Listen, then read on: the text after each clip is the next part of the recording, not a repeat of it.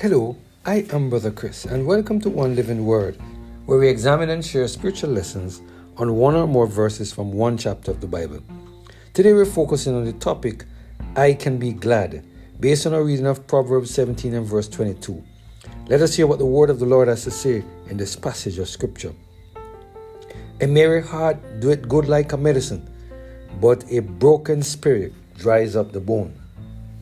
When we feel sick of our spiritual condition, King Solomon admonishes or provides some useful information that will help us to feel better.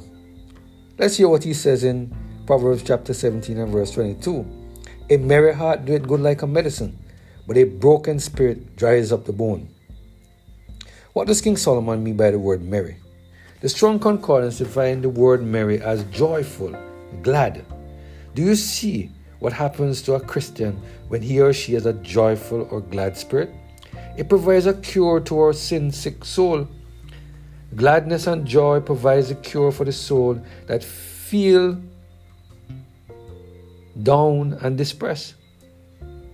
Gladness and joy provide the healing for a soul that has lost a family member as a result of a terminal illness. Gladness and joy provides healing to the soul that has transgressed the laws of God and feel really guilty and full of shame. You see, my friend, today King Solomon is reminding us that God places joy and gladness in our soul as a means of buoying up our spirit when we cannot find the financial resources to pay our school fee or cover our monthly bills. When we are afraid of the outcome of our last medical examination, today King Solomon is reminding us that God will place joy and gladness in our soul, and this will heal and cure the anxiety that we have regarding the results of this medical examination. But how do we get this joy and gladness that King Solomon said would be a cure to the negative situations that occur in our lives? The songwriter says, I will be glad, for my hope is in the Lord. Hallelujah! The gladness and joy that we possess deep within our souls come from the relationship that we have with the Lord. When we spend time in the study of His Word, we will be reminded of the following Psalm 91, verse 11 and 12. For he shall give his angels charge over thee, to keep thee in all thy ways. They shall bear thee up with their hands, lest thou dash thy foot against a stone. Psalm chapter 46, verse 1 God is our refuge and strength, a very present help in trouble.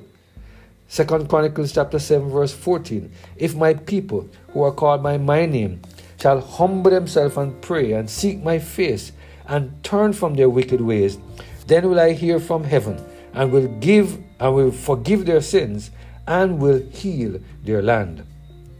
John 14 verse 1 to 3. Let not your heart be troubled. Ye believe in God, believe also in me.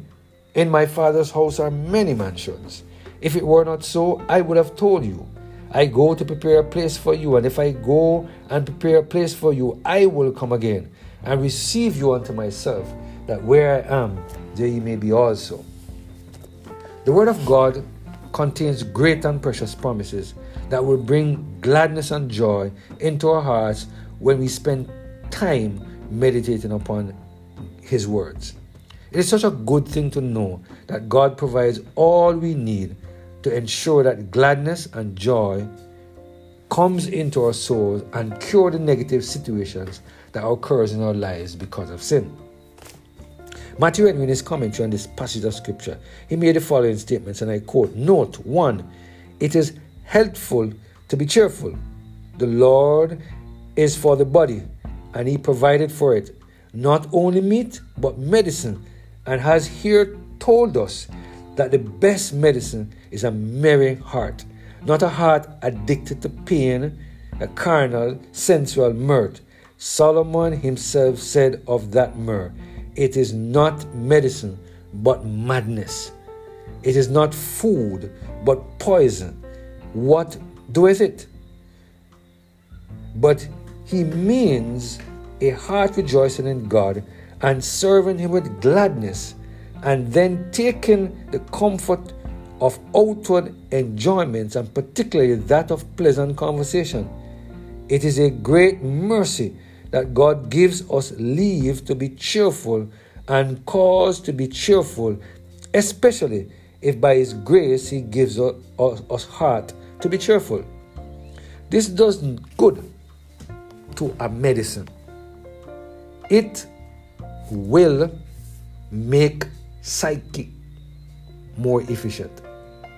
Or it does good as a medicine to the body, making it easy and fit for business.